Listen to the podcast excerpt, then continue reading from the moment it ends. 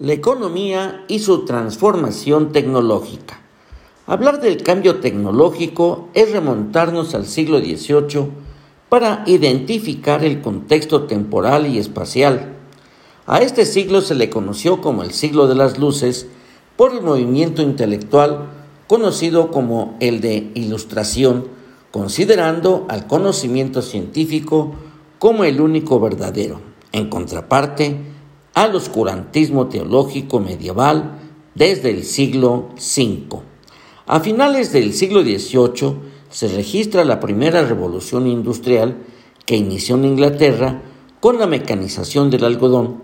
Las consecuencias fueron la sustitución de mano de obra. En paralelo, se abrieron nuevas oportunidades laborales a los que aprendieran a manejar las máquinas.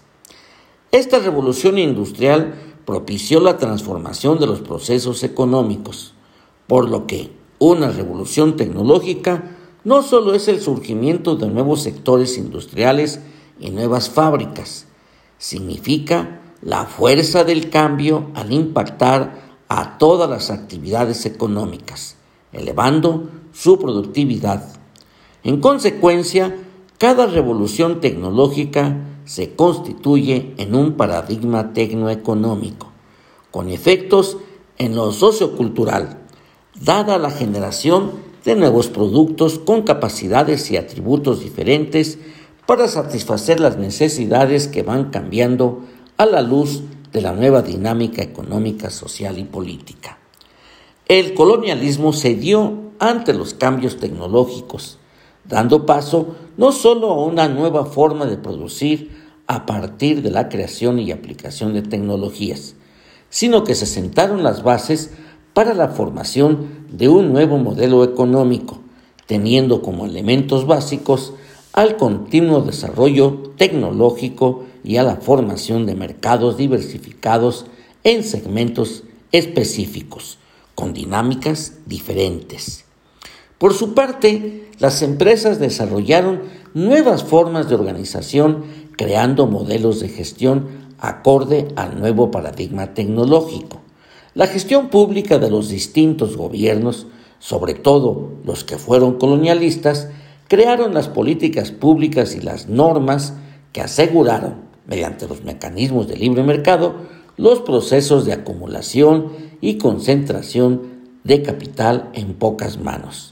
La desigualdad de la era medieval se replicaba en el nuevo mundo capitalista. La historia de la humanidad es la historia de la adaptación a los cambios físico-climáticos como a los económicos, sobre todo en el tránsito a la primera revolución industrial, donde la mecanización se materializó en la máquina de vapor y los telares. La segunda revolución se concretó con la producción en cadena, la energía eléctrica y la cadena de montaje. La tercera revolución industrial se expresó en la automatización electrónica y la aplicación de las tecnologías de comunicación e información. Con ello entramos a la sociedad informatizada y del conocimiento, donde la propiedad intelectual cobra una importancia estratégica para la apropiación de los mercados.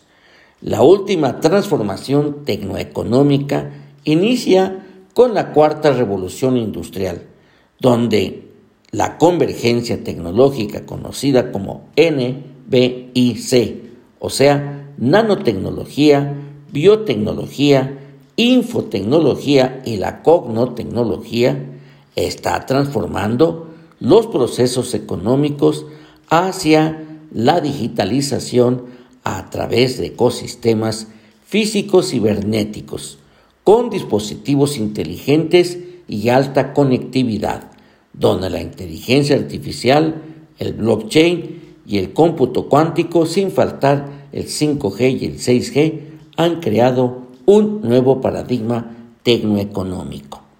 En este contexto, Hannover Messe en 2011 fue considerado el mayor evento tecnológico mundial. Detonó el paradigma tecnológico digital de la industria con base a la inteligencia artificial mediante el Machine Learning y el Deep Learning, creando las fábricas inteligentes. Naciones como Canadá buscan mejorar su pobre historial de innovación. Para ello, han invertido mil millones de dólares para crear una agencia que financie proyectos científicos, tecnológicos y de innovación, inspirado en los modelos de Finlandia e Israel, sin replicar a la Agencia de Proyectos de Investigación Avanzada de Defensa de Estados Unidos, DARPA, cuyo origen data de 1958, entonces denominada ARPA, y a partir de 1972 se convirtió en DARPA. Paul Doufur, del Instituto de Ciencia, Sociedad y Política de la Universidad de Ottawa, impulsó la creación de un ecosistema de innovación con cinco colaboraciones público-privadas para desarrollar proyectos en inteligencia artificial y tecnologías oceánicas. La creación de ecosistemas innovadores se han convertido en la estrategia de numerosas naciones para impulsar su desarrollo tecnológico endógeno y estar en condiciones de poder competir a nivel global. Las economías que no se inserten al paradigma tecnológico simplemente permanecerán en el rezago precarizante.